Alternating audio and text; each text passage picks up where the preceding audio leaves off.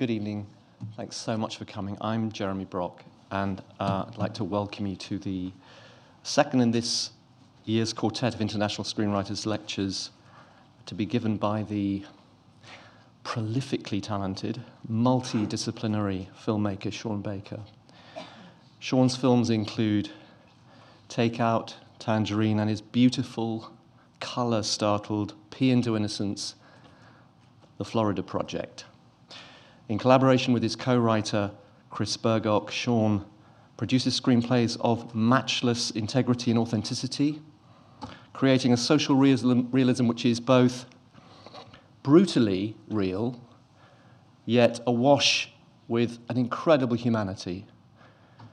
Nobody who's seen the performances in Florida Project can be in any doubt as to the extraordinary vision and veracity at work here.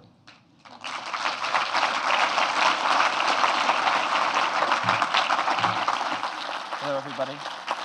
Is this working? Hello? Hello? Yeah? Okay. Um, I'd like to thank BAFTA for inviting me to be part of this series. It's quite an honor. Um, so, uh, first off, I, am speaking with you tonight not as a screenwriter, but a screenwriter, director, editor. Um, I've been all three on all of my films, and, well, to be clear, a, a co screenwriter on five of my six films. Um, I bring this up because my screenwriting is actually very interconnected um, with my directing and editing. And so I'm going to be speaking in that way from basically from the point of view of all, of all, three, uh, of all three things. Um, so when I write my films, when I co-write my films, um, I feel as if I, I, write my films three times. Um, the initial screenplay, written in a fairly conventional way. Um, the only thing that may not be standard about that initial screenplay is slightly more screen direction on the page and, and sections in which I clearly state that I'll be using a documentary style approach to capturing a moment. So um, these are sometimes paragraphs or little sections in the screenplay that give my actors sample lines, um, but I make it clear that they'll be interacting with pedestrians or non professionals um, and improvisation will be required for them to, you know, for them. Um, forgive me, this is my first lecture ever, ever. so be patient, be kind. Okay. Um, okay, so then there's a rewrite during production, um, and that happens basically through my direction. Um, this plays out a few different ways. Um, first off, I always encourage improvisation on set. I find it exciting. And uh, I usually work with actors who, who have that gift of improvisation. And um, I work with my actors in that process. So it's, a, it's, a, it's basically uh, another aspect of writing. It's, uh, it's writing on set. Um, if my actors are willing to discard the written word and riff on the themes of the scene, it's my duty to guide them through that.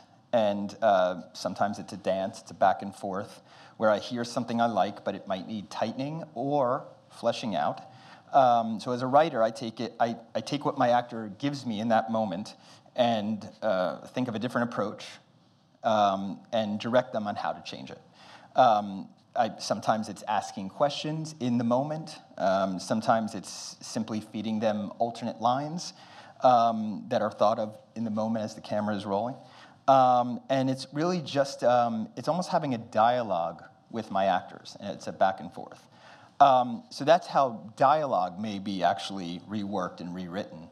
Um, but then there are the changes to plot and character arcs um, that we, as my, my filmmaking team, we do our absolute best to keep an open mind to that stuff during production because um, I want it to organically live. I want it to organically grow. Um, so my initial screenplay is, is more than a blueprint, but I still like to see it as a blueprint.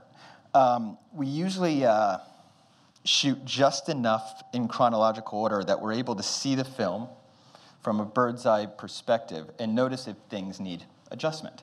And my, um, my co screenwriter, Chris Bergoch, it's very important for him to be present on set. You know, that's not usual. That's not the normal, normal thing to do. Uh, usually a you know, screenwriter you'll never see him or her on set. Um, but it's important for me because uh, we are basically in the process of finding the, film, the screenplay for a second time there. And um, I'm going to give you an example um, with Tangerine. Um, my, Chris actually was present and realized that just by observing and being on set that we needed something more in our third act.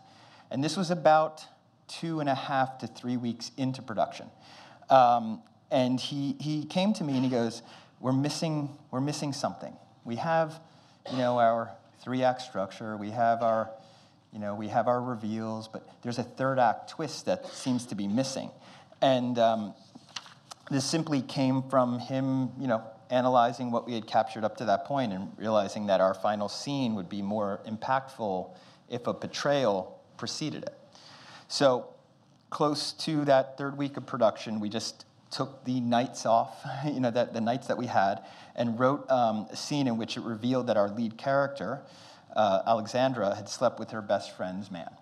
And this change, this, this is a big change because it requires us to then rehearse with our actors, to figure out a night to shoot this. It, you know, it, it, it's, it's, it's a little bit difficult for production to handle this, especially on limited budgets and time. Um, but in the case of all, well, in five of five of my six features, significant adjustments like that and additions have been made during production. So that's the rewriting portion that takes place during production. And I just gave you a spoiler, as you, you heard. Um, this is going to be rife full of spoilers. I'm sorry about that. um, so, spoiler alert from this point on. Um, okay, so then there's the third stage, um, post production. And this is where I, I write the film for the third time. Um, because I edit my own films, I have the liberty to find the film all over again in the edit room. And I, I really consider this part of my writing um, very much part of my directing. You know, it gives it its signature. It gives it, at that moment, I get to, uh, to play with pacing. I get to play with, uh, uh, uh I, I get to choose what I want in there and what I don't. I, I approach it like a documentary editor, I guess you could say. Um, and uh, I also have had wonderful producers and financiers who have actually allowed me to take a break after production to, take, to get distance from the footage. So that, uh, and sometimes up to several months. You know, Mark and Jay Duplass on Tangerine actually gave me over five months to, to remove myself before going into the edit room. And this was valuable. This, is, uh, this was invaluable because uh, it, it allowed me to, when I, come, when I came back to the footage, it was, you know, I was, I was, I was seeing it with, a, with fresh eyes. And, um, and I, then I tackle it as if I'm editing a documentary. Um, and I, I, get to play, I allow myself to play with the chronology. And, and um, I, this will only happen if continuity will allow for it. But um, the Florida Project is a perfect example of how I was able to reorder scenes um, quite extensively, actually, from the way they were written. And this is for exposition, pacing, and emotional impact. Um, I'm sorry, I'm not, uh, how many people in the room have seen the Florida Project? Okay, cool, enough, enough. Uh, so I can give an example of that. There is a scene that now comes 25 minutes into the film, it's uh, this, this scene I call the Brazilian tourist scene. Um, two uh, Brazilian tourists on their honeymoon show up at the Magic Castle, thinking it was going to be the Magic Kingdom, and uh, they uh, they're complaining about the state that they're in. They're trying to find. Uh, they were they obviously are not in the right place. Well, this scene originally was written on page 60 so essentially 60 minutes an hour into the film. Uh, what I found during post production was that uh, the, we needed that exposition earlier. We needed, in, in many ways, those tourists were our eyes, or you know, outsiders' eyes, um, in a way representing the audience. So uh, giving, that, uh, giving the audience that information 25 minutes in seemed right. It seemed keeping the audience in the dark for any longer. Uh, I think would have would have uh, would have would have confuse the audience too much so. So that's a big example of something taking, taking it from page 60 and bringing it all the way back to page 25. Now, because the film you know, is a series of vignettes to a certain degree, continuity was okay. You know, kids are often wearing the same thing. Um, you know, it was a nighttime scene that was separated, so it didn't matter if wardrobe changed. And uh, this is something I do a lot, but you know, Florida Project had a lot of this going on. Um, so those, that's an example of basically, those are the, the way, that, that's my screenplay writing. Three, three parts. And, and I, the only reason I bring that all up is because that's, that's a disclaimer. that um, you're basically, um, the way, it's my way of saying that I don't think I'm going to be able to speak to the craft of screenwriting in the ways that you might be used to hearing uh, spoken about. Um, you know, I studied filmmaking at NYU, and as required, I had a filmmaking, uh, I'm sorry, a screenwriting course or two. Um, I'm slightly familiar with uh, the books of Sid Field and William Goldman um, that focus on screenplay structure. Um, and of course, Joseph Campbell's uh, Hero's Journey. However, I try not to focus on the forms of structure when writing. I actually, um, I never want structure to be apparent. You know, it's, uh, it's important for me. It's, it, uh, it, it, it, the minute that I recognize structure, it takes me out. Um, I want to feel like I'm living and breathing with the characters and spending time with them, at least in my films, you know. Um, and if there's a three-act structure, uh, which there are in my films, I want the the acts to be difficult to point out, to find, um, you know, for the act breaks to be blurred as much as possible. Um, so when I was asked to, to do this lecture, this talk, I thought I'd speak about those screenplays that I, that I consider exceptional, um, genius, in fact, and, and tell you why I think, I think this. And I was going to choose um, one screenplay and tell you all the reasons I think it's wonderful. Um, and I was entertaining uh, Gary Oldman's Nil by Mouth and was going to focus on the sum of the vignettes to make a powerful whole. I was thinking about Chang Dong Lee's uh, Oasis um, and was going to focus on the humanist approach to telling a sweeping love story of, of two social outcasts. Um, I was thinking about speaking of, of, the clever use of the 1988 National League Championship as a framework for, the, for a story of corruption and redemption in Zoe Lund's Bad Lieutenant. Um, sadly, the only screenplay ever produced by this talent uh, who left us too early. But quite honestly, I, I began to realize that it was actually it was the themes and the sensibility of these scripts that had more of an influence on my work than the structure. Uh, and plus, as I just told you, I can't really speak to structure that well. Um, and so I didn't really know where to begin. And a few nights ago, actually, um, I was, I was lying in bed and, and I realized there actually is one film out there that, that really did have a direct influence on my work, structurally speaking. The film is only 11 years old, and it happens to be a documentary. And, uh, well, you know, is there a screenplay for a documentary? Well, um, sometimes there's a script that's, you know, that's used as a way of guiding the edit, but it really depends on the filmmaker. And obviously, documentaries are evolving. There's now a hybrid of documentary and narrative fiction filmmaking that truly blurs the line, and, and these films sometimes have screenplays. Um, you never know, actually. But the film I'm speaking about is, is essentially a cinema verite documentary, uh, real events that are captured on the fly, intercut with interviews of, the, of its subjects. Um, in this case, it is the edit, it, it's the choice and the order of shots and sequences uh, that become the screenplay in my eyes. That's my take on it. Um, the film is Jake Clennell's 2006 feature documentary, The Great Happiness Space Tale of an Osaka Love Thief. This is a very underappreciated film that I discovered back in 07, and I fell in love with it for many reasons. Um, it actually happens to be a British film and was nominated for a British Independent Film Award for Best British Documentary. Uh, the subject of The Great Happiness Space is Japan's host bar scene, where women pay for the company of men. It's um, set in Osaka. Um, it's a documentary that invest, investigates the underground world of high end Japanese clubs. Attractive young men serve as escorts for wealthy female patrons. And Jack Clennell followed the male staff as they are taught how to make themselves appear as objects of desire. Um, the hosts can earn about 10,000 to $50,000 a month.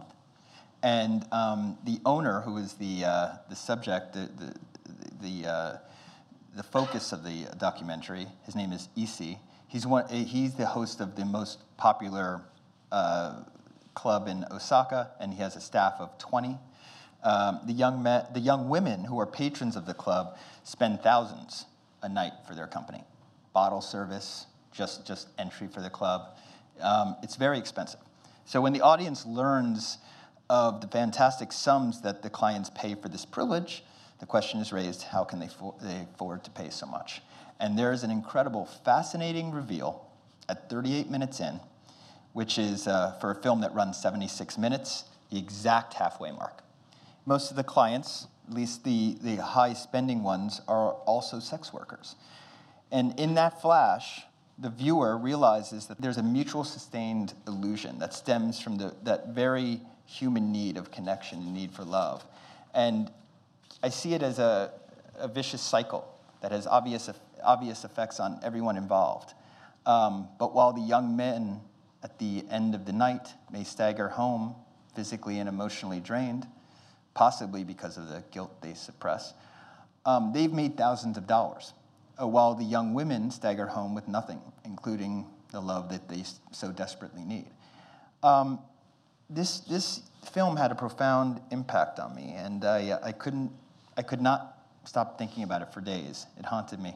Now, if you know my work, um, you can probably see that there are many reasons I find this film so compelling. The film focuses on those on the fringe, those leading alternative lifestyles. Um, universal themes of love and loneliness are explored, as well as the uh, societal stigma of sex work and the issues of exploitation. There are lots to there's lots of things to explore, lots of issues and topics to explore, explore in this film. Um, but it was that twist, that character reveal, that made an indelible impact on me as a screenwriter. And if, if the information of the, the female clients being prostitutes themselves was given to the audience from the get go, the film as a whole would not have a fraction of the emotional impact it does now. Now, I'm sorry I had to spoil it that way to you. Uh, you know, waiting 38 minutes and, under, and, and thinking you know that world and then getting that twist, it really, it really is a punch to the gut. And I found that storytelling choice to be very, you know, extremely profound. And so what I want to talk about is this sort of, I, I, guess I can, I guess I can call it a character reveal. And it's something that I've tried to apply to my last three films because of this film. Uh, and it's not what I think some, uh, some of those who, who, who, teach screenwriting call um, a reversal of identity. It's not that, um, where you know, the true identity of a character is revealed. Uh, so this isn't the Norman Bates psycho thing or the uh, you know Darth Vader, Luke, I'm your father moment, uh, but it's simply a reveal of the character's circumstance. Um, and while this might may not may be quite eye-opening for the audience, it's quite matter of fact for the characters, for our, you know for the subjects, because our characters have been living in this circumstance for some time. Um, a reveal of something significant in one of the main characters' lives which is conveniently kept from the audience for approximately half the picture to maximize the uh, reveal's effect. And this leaves the audience in a place where they suddenly must question everything they thought they knew about the character, reevaluate the character's actions, decisions, and behavior up to, that, up to this point, and from that point on. Also, this reveal can challenge the audience to re examine the character's place and role in society. Um, and these are usually secrets. Um, but if not secrets, details about the character's desires, livelihood, or history that they don't openly share with the world.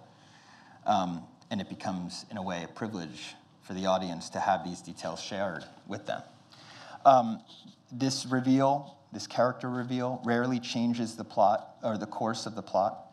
However, ideally, it forces the audience to question how and why they were judging the character and how and why their perception, perception of the character has now changed.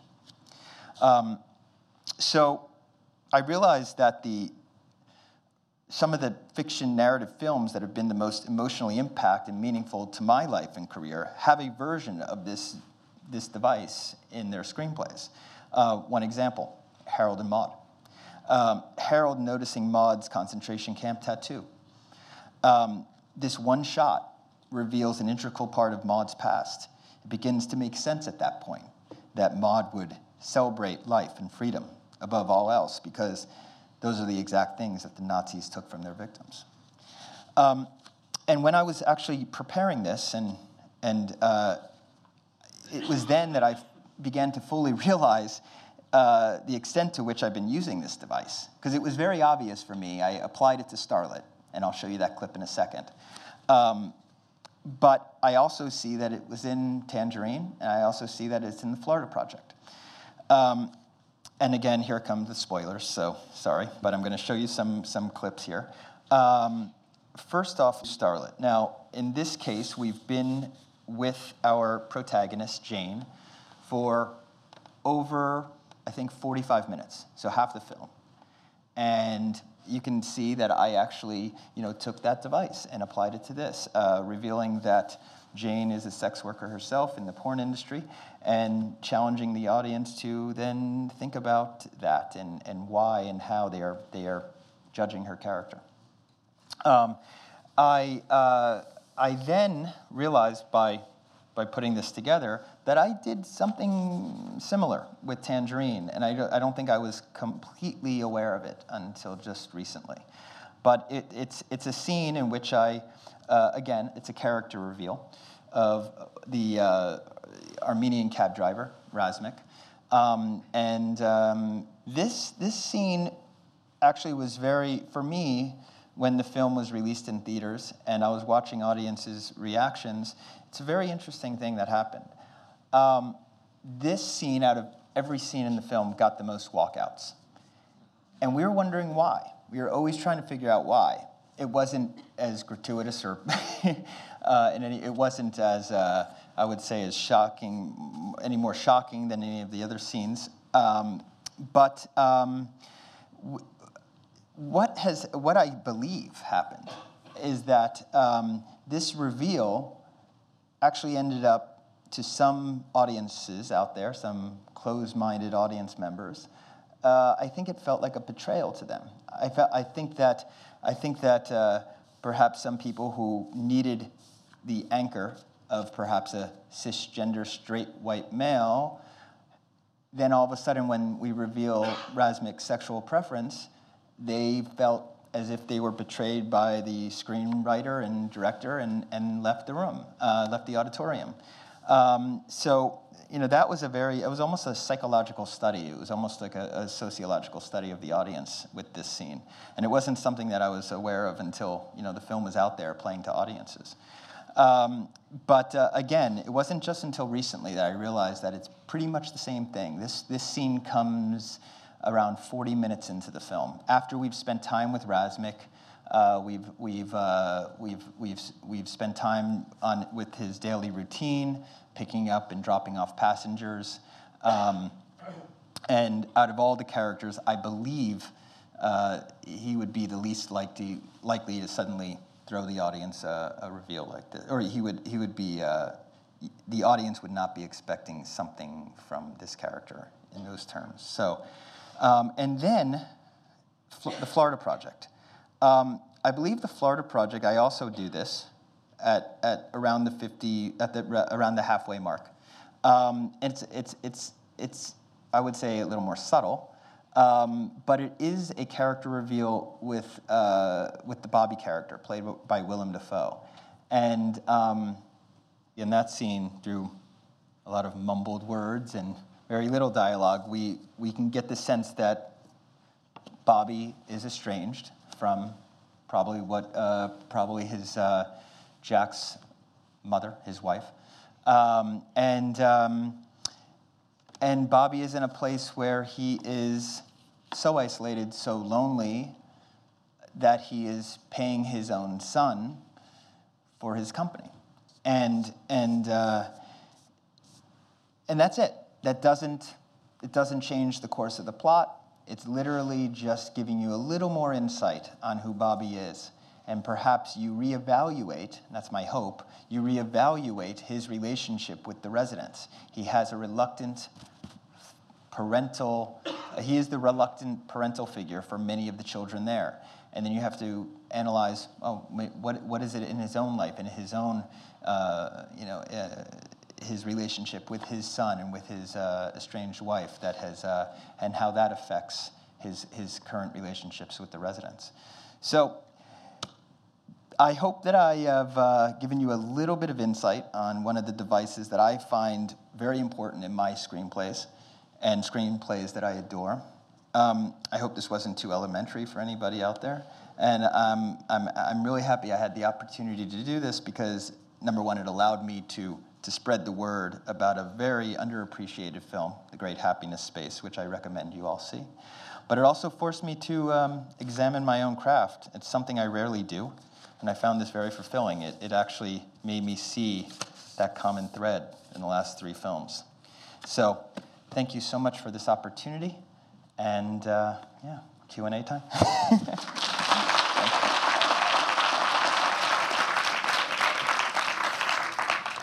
Sean, thank you so much for that. And um, we, we, don't take your disclaimer that you can't talk about screenwriting. That's complete rubbish.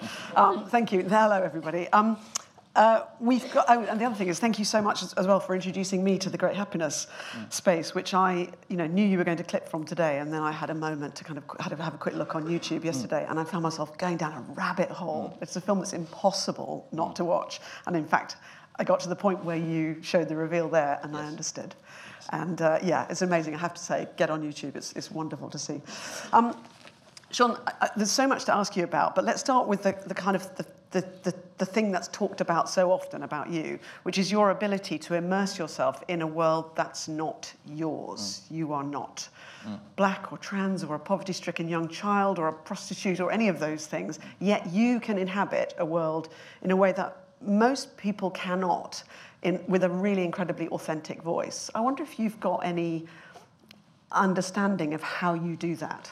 I, you know, I really think it just it, it comes down to being very aware and, and conscious of the fact that representation is very important and should be taken seriously. And you have to do it as a storyteller and as a filmmaker. It has to be done in a very responsible and respectful way. And uh, and I have been I've been fortunate enough over the years to uh, through my through the pre-production stage, you know, the research process, um, to to when I when I approach communities saying I want to make a, a, film about this community or this neighborhood or this subculture, um, I found people who want their stories told, and and and and for me, I'm simply the amplifier of the voice. I'm not the voice. So when we, when when Chris Bergoch and I went into uh, Tangerine, we literally went in there knowing one thing, or no, two things. I'm sorry. It was going to take place on the corner of Santa Monica and Highland, and that there was going to be a climactic confrontation in a Mike Leigh style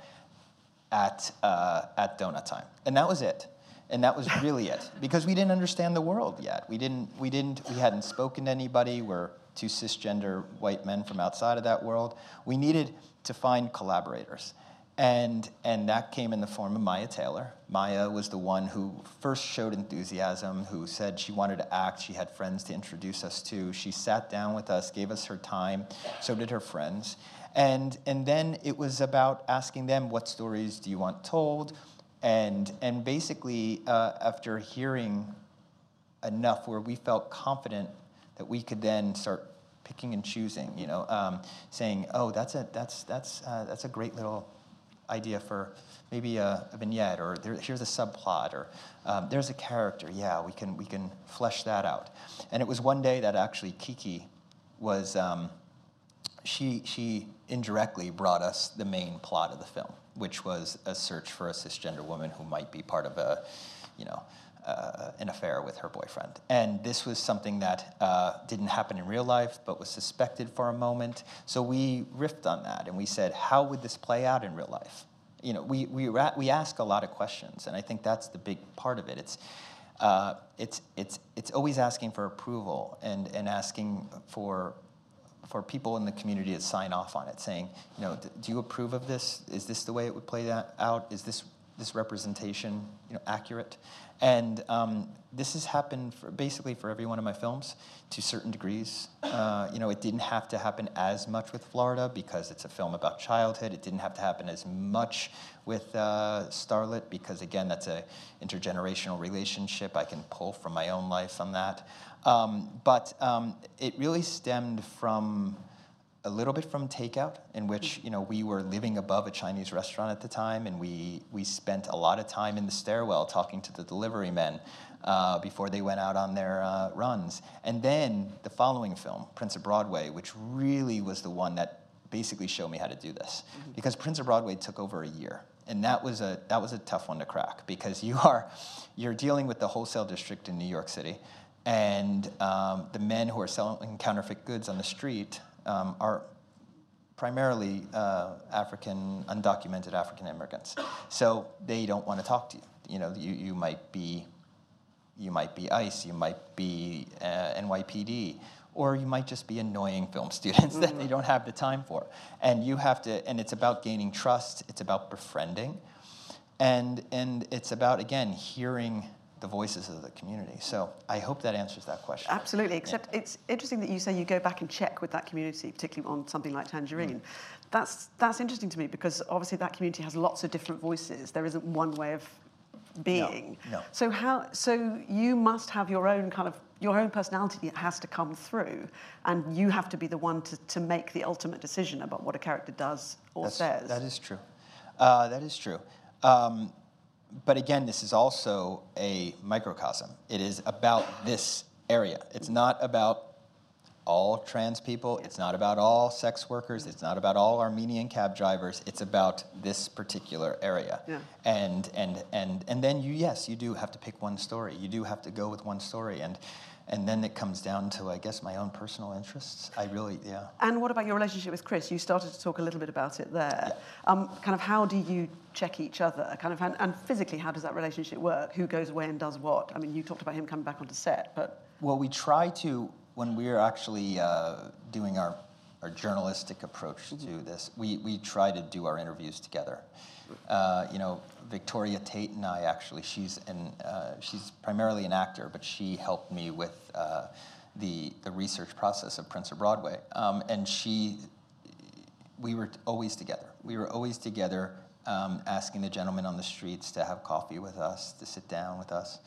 So, uh, but with Chris. Um, it really he also had time with florida the florida project because his mother was living in that area he also had a lot more access at, at some point than I did. It wasn't until we got like a, a, a grant that we actually started taking trips, that I started taking trips there and understanding the world more. So it really depends. It's project to project. Mm-hmm. Yeah. And then just expand a little bit on the thing you started to talk about about being an editor as well, which mm. is a. I'm sort of surprised that with more kind of auteur filmmakers, there isn't that kind of writer, director, edit mm. hybrid. Mm. Um, can you do you, do you think it's a kind of left brain, right brain thing that you, you have one kind of attitude when you start writing and then another when you edit? The only thing that I can say about that is there, it is such a lengthy process yeah. that you are in a different place when you edit.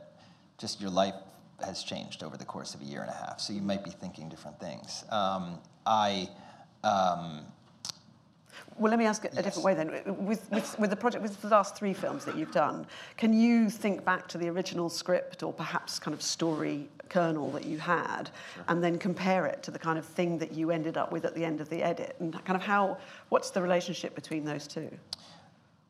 They're sometimes drastically different and sometimes not. Uh, Tangerine, drastically different in terms of style. Um, we, uh, I told my producers uh, going into it, uh, there was going to be no music. No. No music. don't budget for music, guys.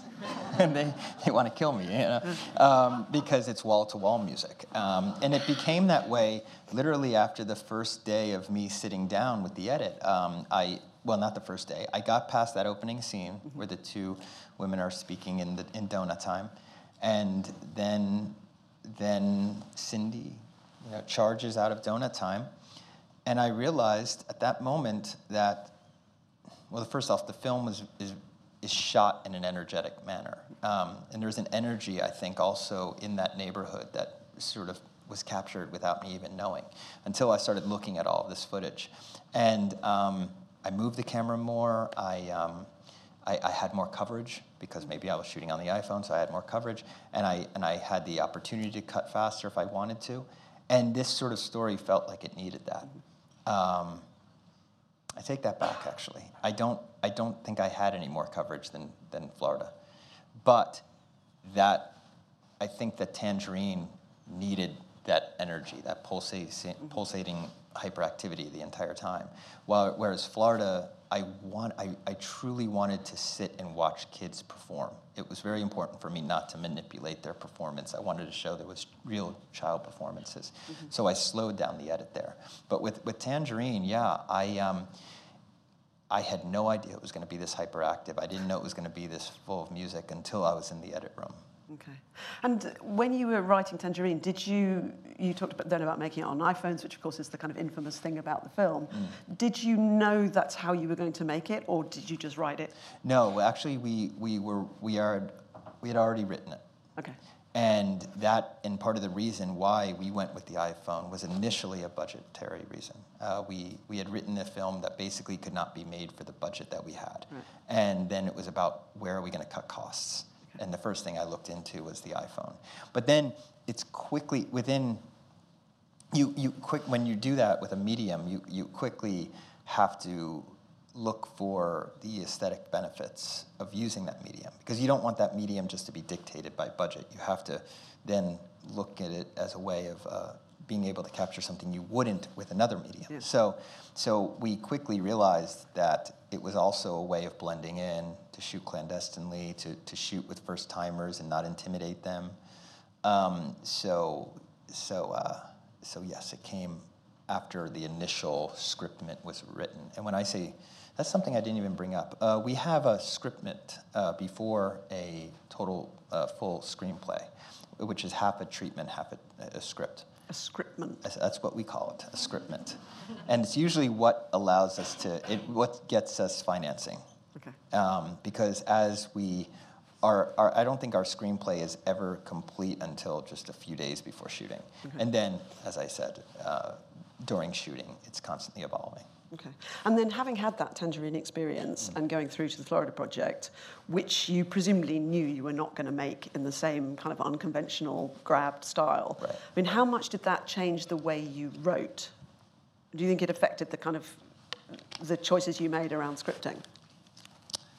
Good question. Um, I, I, believe that uh, no, that was probably a directing style that I only had in my head to tell you the truth. I knew I, I, I did, have, there is a line in the, in the screenplay that says there will be no score.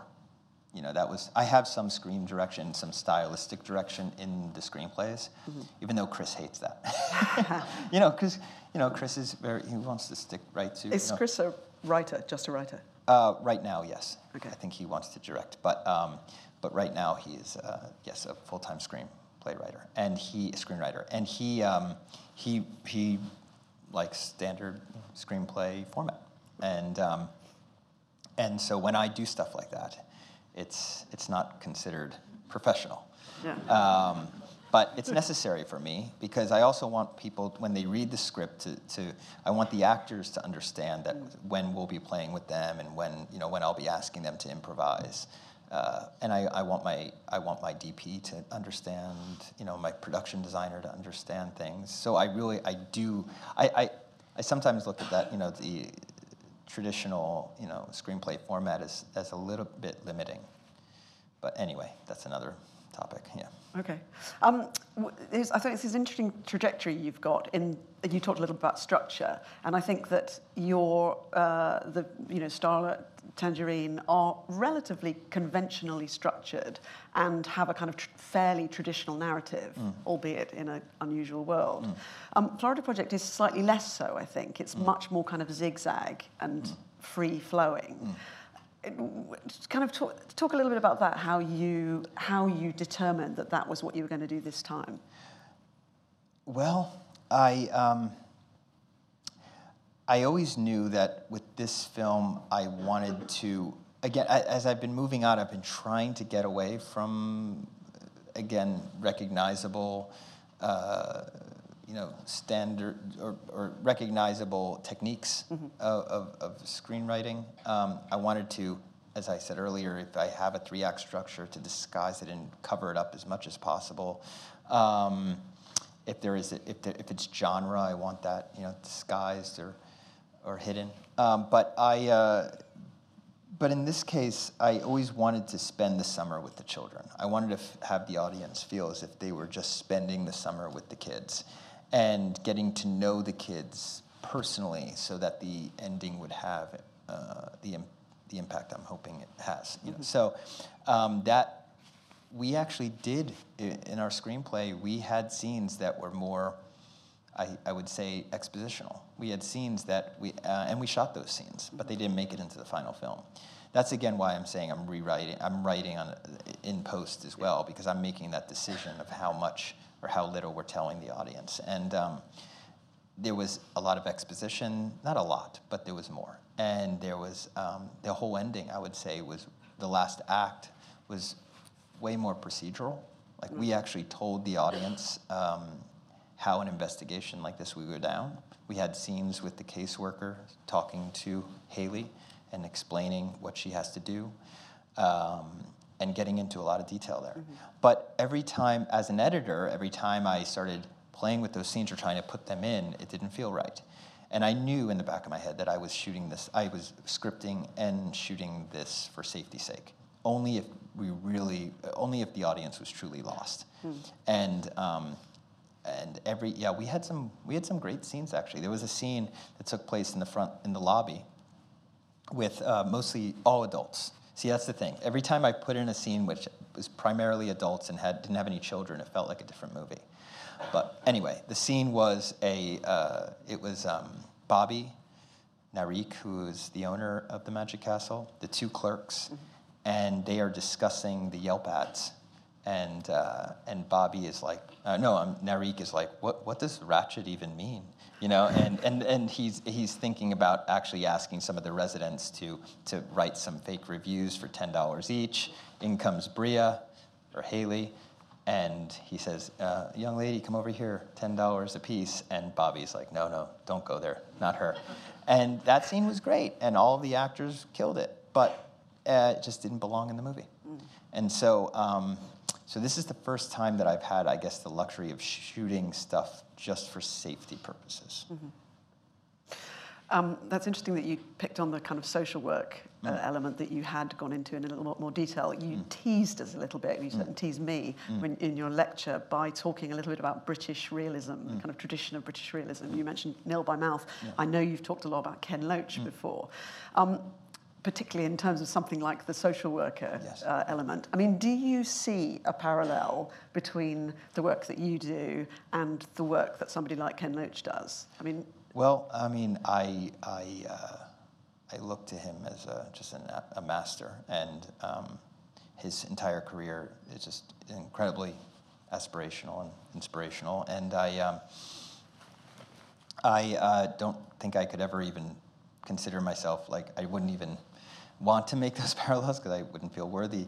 But at the same time, I do feel like we uh, perhaps are uh, well, we're tackling similar subject matter, and um, and perhaps you know my, my style is, is is is a little different, a little poppier. It's a little uh, you know I, I know sort of the audience that I'm trying to get, and I I feel that I'm using uh, I'm trying to let's just say what the American audience is right now. Um, I feel as if you tell them that they're going to get a politically heavy-handed film, you won't get them in the theater. And this is a sad thing. This is something that is unfortunate, but it's also something in which then, as a filmmaker, I've had to figure out ways of just.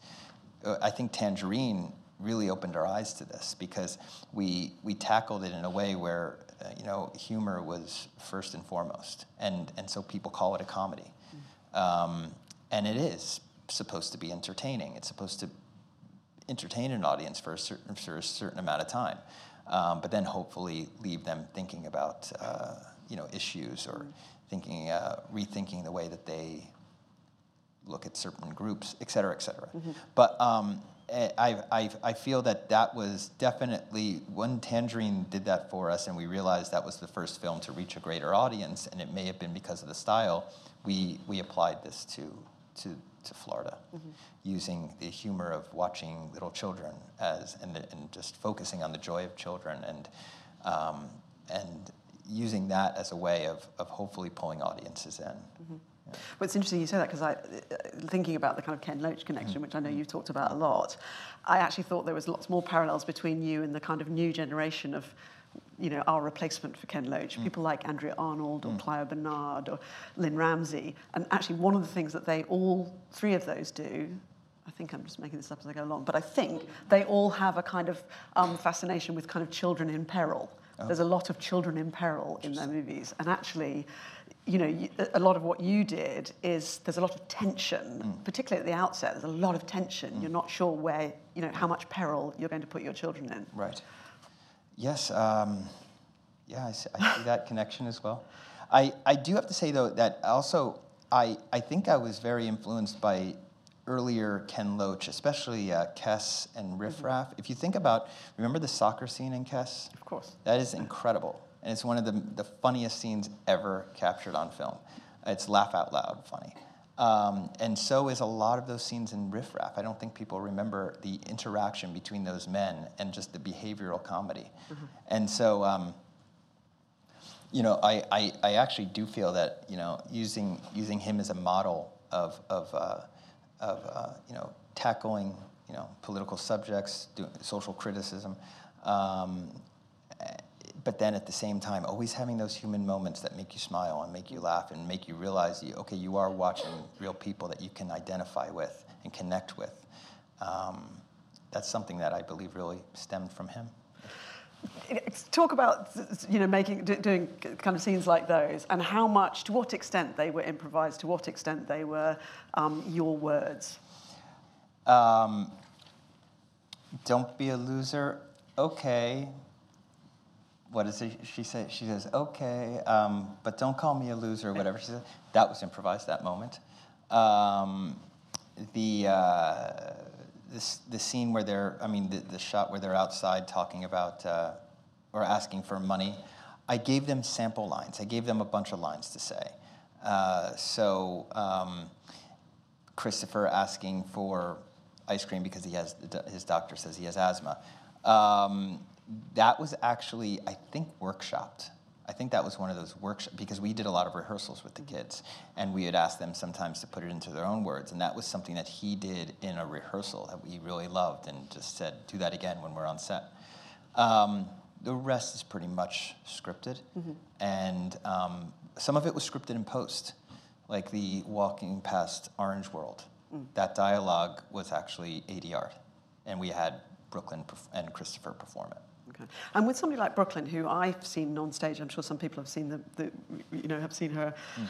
interacting with the press, interacting with the public. I mean, she's clearly a live wire. Yes. How do you rein somebody like that in without kind of squashing oh, her? No, but she's a live wire, but she's a professional live wire. It's like she, she, uh, she, you don't have to rein her in. Um, the only one time when I felt like it was a mistake to ask the kids to improvise was when they were doing the tour, uh, where they're giving the tour of the Magic mm-hmm. Castle.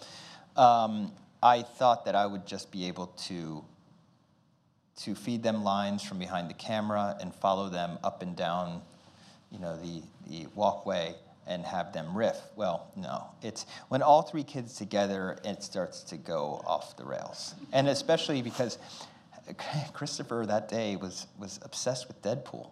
It had just come out in theaters, so all he could say was, "Deadpool lives in here. Deadpool lives in." No, Deadpool doesn't live at the Magic Castle. Let's, let's move on. Um, so after we actually had to go back and shoot that a second day, and this time have more scripted lines for them, and uh, and so yeah, that's the only time where I felt it did get out of hand. Uh-huh. In turn, yeah, but. Um, uh, for the most part, you know, Brooklyn is just incredible, and especially when she's alone working with the adults, it's really just it's it. She's on the same level as the adults. I mean, she's she's uh, she'll know when and when not to give. You know, she she'll um, she has proper instincts. I mean, really incredible instincts um, as an actor to what's funny and what isn't. It's really, uh, it, and she pulls a lot from I think her own life. I think, you know. Um, that scene in which she's eating at the end, and we're just sort of observing her or documenting her eat to a certain degree. Uh, this is the scene where they're they're at the uh, near the very end. They, they go to the higher end restaurant to the brunch, um, and we just are watching almost the the mother's POV as we're just watching her eat. And we gave her a number of scripted lines, and she got through those scripted lines pretty quickly. Mm-hmm. And then we had about another nine minutes on the magazine just to watch. And so that's a that's what I described earlier. There's a back and forth. I'm behind the camera. So is Chris. So is Samantha Quan, who, our, our acting coach. And we're just basically feeding her lines and asking her questions. Mm-hmm. Like, hey, what would happen if you put that strawberry and that raspberry in your mouth at the same time?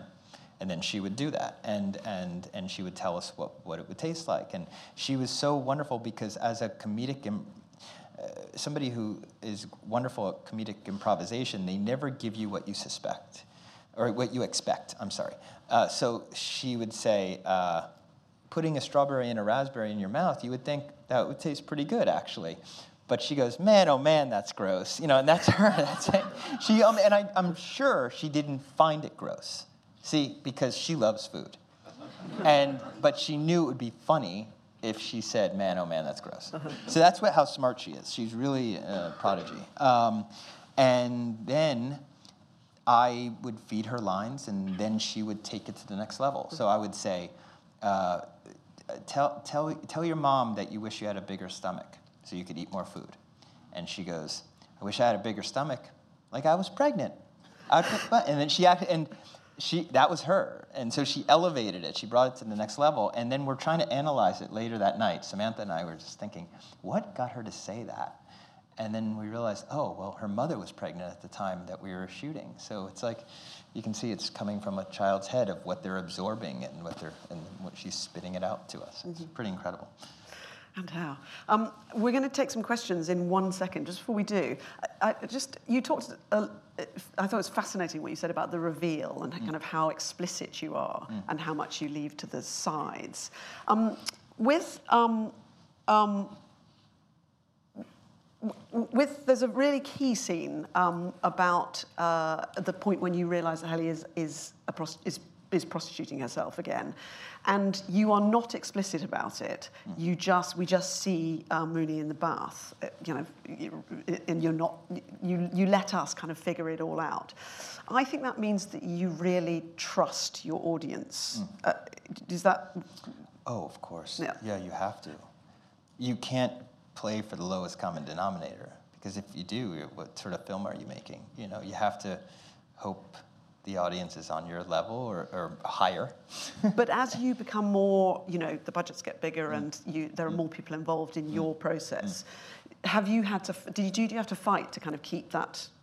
No, so far, no. Okay. So far, I've worked with wonderful producers and financiers who have no problem with that. Mm-hmm. Of course, there's always questions. There's always notes. You know, like uh, when we did, we have you know the repetition of the three tub scenes before the fourth one that reveals what's going on. And uh, yeah, there was a question. I got a note. Are you sure this isn't too much? Are you sure we're keeping the audience? We, we're, we're, we're not keeping the audience in, it too, in, in the dark too much that they'll be turned off or, or, or upset. Mm-hmm. And, uh, and I was like, no, I'm, I don't think that. Moving on.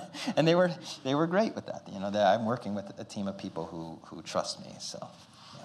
Lucky us. Uh, let's take some questions. I think we have some mics on either side, so if you could, there's one down here.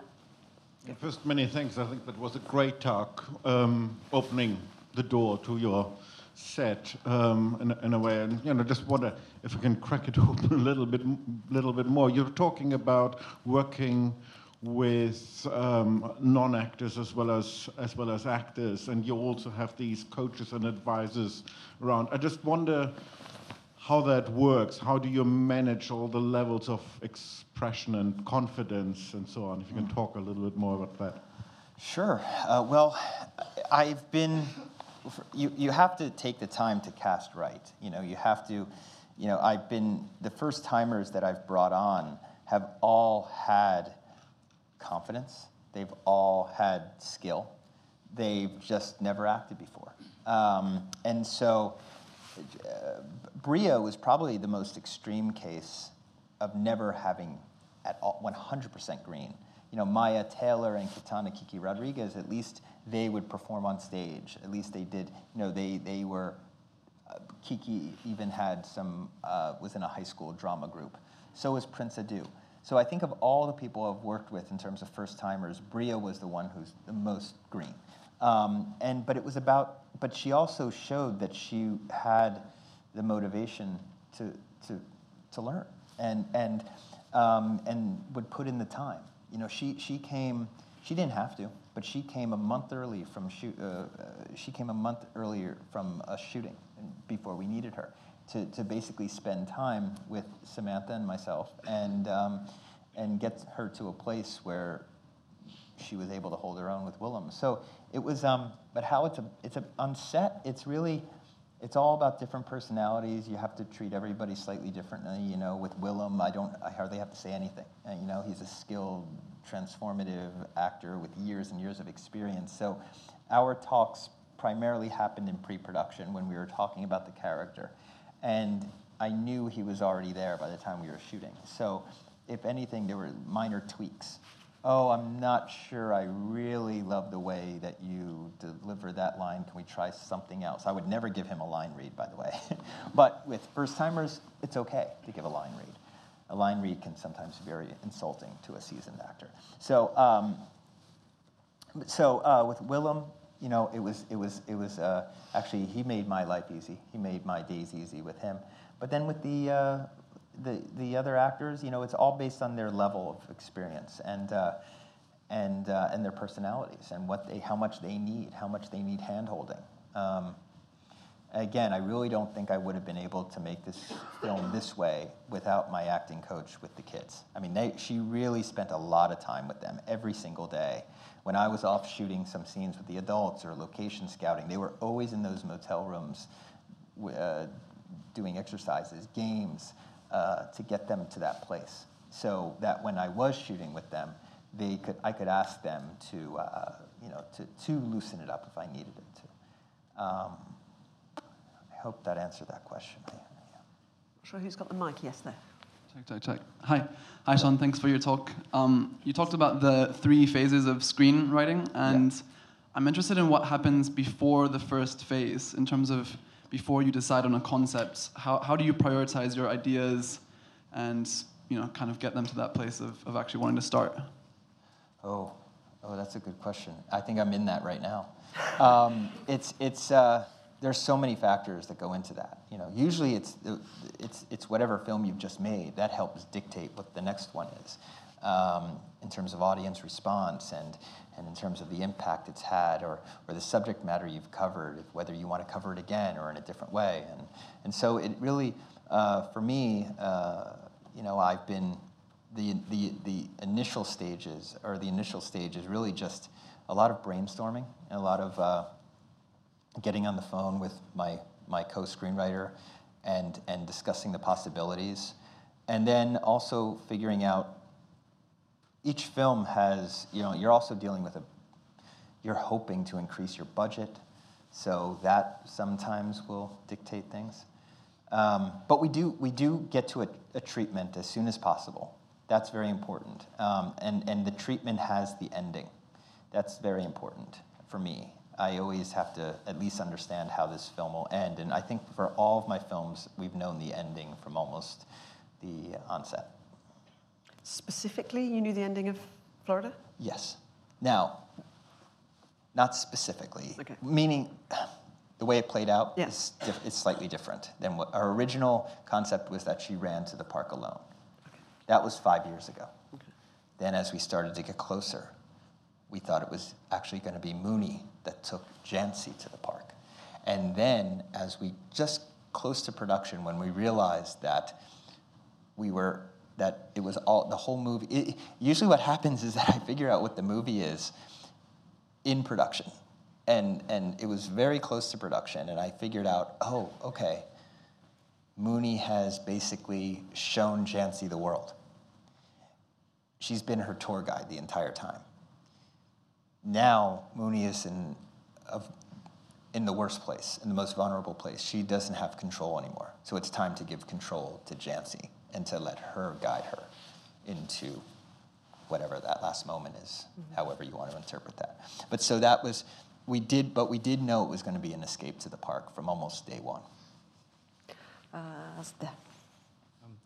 Thank you for taking us through how you write your script before unit directing and then editing, and then at the end, at, when the film finishes, then I think the script finished. I just want to know your views. When you're looking at other people's fil- films, when the scriptwriter is different than the director, than the editor, do you consider some of those films, the editor and the director actually writing the script? Do I consider, um, what's the, the last part of the question? You know? Yeah, when you're looking at other filmmakers' Yes. film or certain films, that because you separated these elements, certain directors, even they haven't written the script, Mm. or the editor hasn't got anything to do with the script. Right. Actually, those personnel actually actually they were writing the script mm. at the same time they were doing their jobs.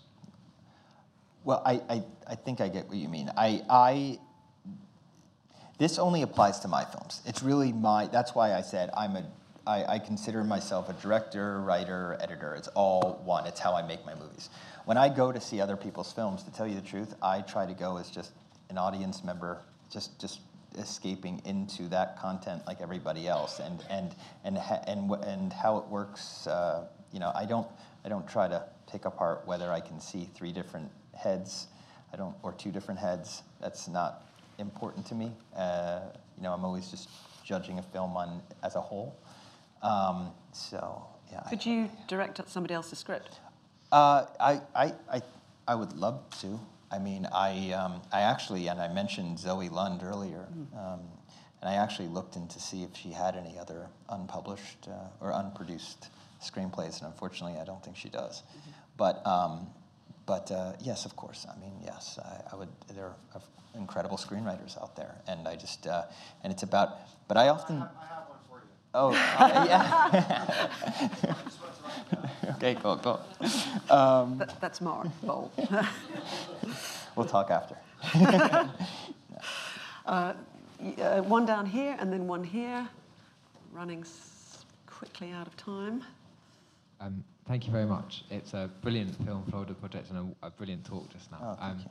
I found it really interesting that you were talking about the end of the film and you knew it, because that was what my question was going to be about, was the end of the film, because I felt like a voyeur the whole time. Like I was watching their lives, and at the end it turns into fantasy. They're running off the park, and I, I thought it was interesting. You said very specifically that you knew the end about going to the park, and I wondered if you could tell us a bit more about that process of turning it into that fantasy, why you wanted that to be the ending there, why the park kind of comes in, the, the location, it's in Florida, it's, it, you know, it's, it's, it, it all comes at that very end, and it, the pace of the film speeds up. It's been quite slow, and it suddenly really speeds up at the end. And I, Yeah. I wonder if you could tell us a little bit more, and it, uh, especially since you knew that from the very beginning. Yeah, I, and, and I hope you don't mind, I'm not going to go into too much detail because the whole reason I, I really did want to allow the audience to interpret it. Um, uh, I, I know that even it was, it was uh, even my co-screenwriter has a slightly different interpreta- interpretation than I do.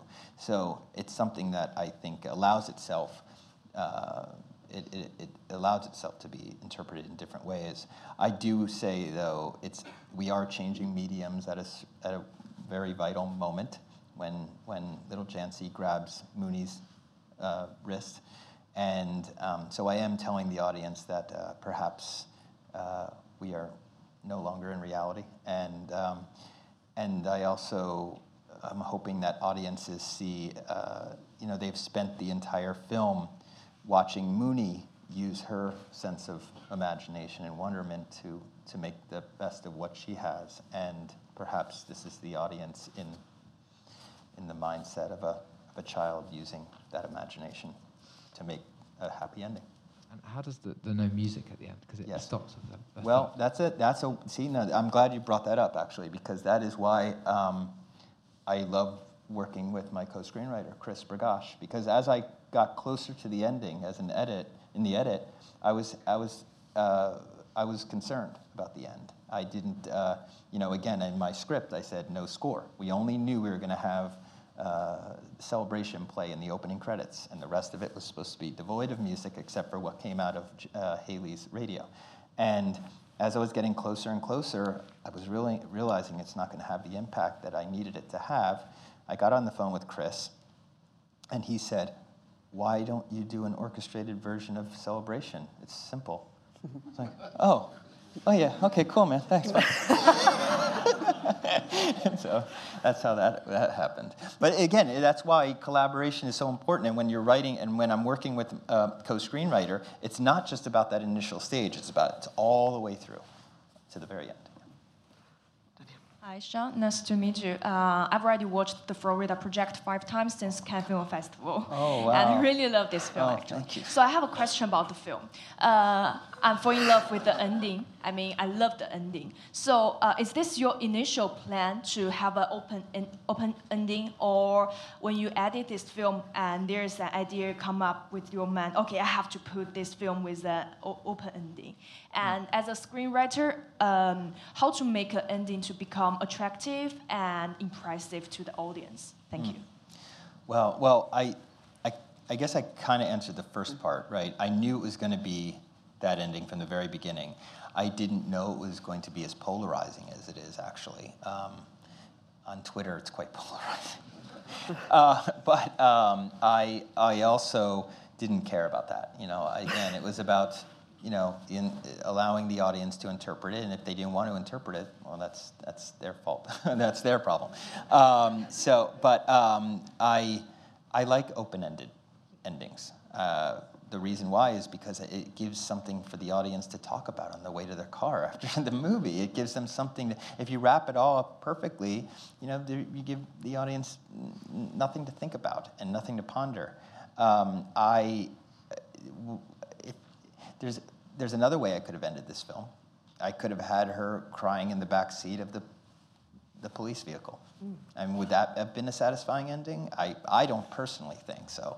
But I know that some people would rather see something tied up in a Law and Order CSI bow, you know. So um, I, I, uh, I, I like endings that leave me thinking. And, and what was the second part? How to make an ending to become attractive Oh. and impressive to the audience? Well, that I don't know. I mean, I'm just I'm making I'm just making I, again. It's uh, when I get to that stage of the edit, it's really just about uh, or that that stage. It's um, it's just about making the ending I want to see and and hoping that uh, it has the, the same impact on audiences as it would, would with me. We- We're not going to ask because we're probably quite short of time, but it'd be interesting to know if, you, if your five different experiences of seeing this film gave you five different interpretations of the ending. I'm not going to ask. um, one final question, I think. Let's have a really good one. Yes, madam. Thank you. I was wondering if you could tell us a little bit about production and shooting the Florida project, as most of us have seen it here tonight. How long did it take? Did you take over an actual motel? And that wonderful ending we've all talked about, were you at Disneyland or was that green screened? How did you get that shot? Okay. Thank you. Well, lots to talk about, but uh, basically, really quick, uh, 35 days of production. I needed a lot more. Uh, I asked for 60. I got 35.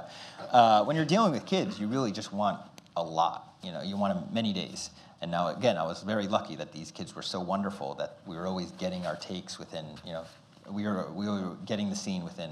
I would say. Or shots, that is. We were getting the shots within two or three takes. Um, uh, we did not take over the motel entirely. We we actually just rented out rooms and told them that we would, um, never interfere with their business or, or their customers. And they, this is something I've been doing with all of my films. Um, I don't want to ever truly own a, a running business because I want, I want the energy that comes from, and I want, I want that, that, that feeling that, it, that life is going on. And um, you get that. Uh, You, being there on the set, you know, uh, you can ask uh, people who are the real clerks to participate, the real residents to participate. I, lo- I love that stuff. And, uh, and um, let's see, what else? Uh, we, um, what, what are some of the other questions? of that? The other? Uh, oh, the ending. Um, that was shot on Disney property uh, with, an, with an iPhone. With an iPhone. Um, was really that's really all I want to say about it. but um, yeah, no, it was it was a overall. You know, I, I think everybody always says that. You know, uh, any filmmaker says it was a difficult shoot. I've, I've, I've almost never heard of a filmmaker saying, "Oh, that was a breeze." You know, it's always it's always difficult. It's always painful to a certain degree. Um, and uh, and this one was no exception. Uh, you know, it was uh, there were lots of things. Um, it, it, was me also learning how to.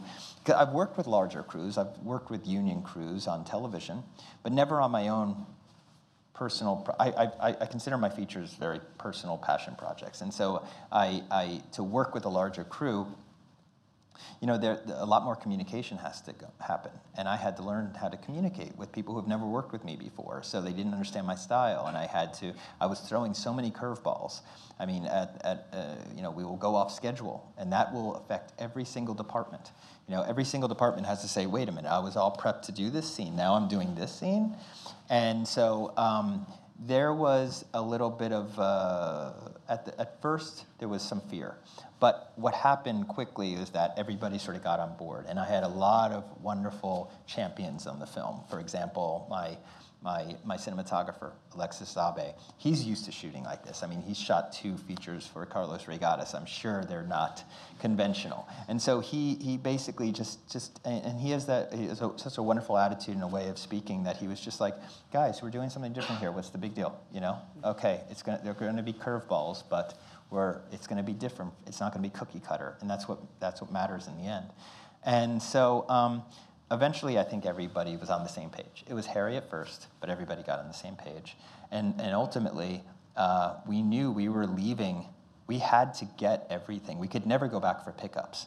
And you know the main reason we couldn't go back for pickups? Because the kids were growing right in front of our eyes.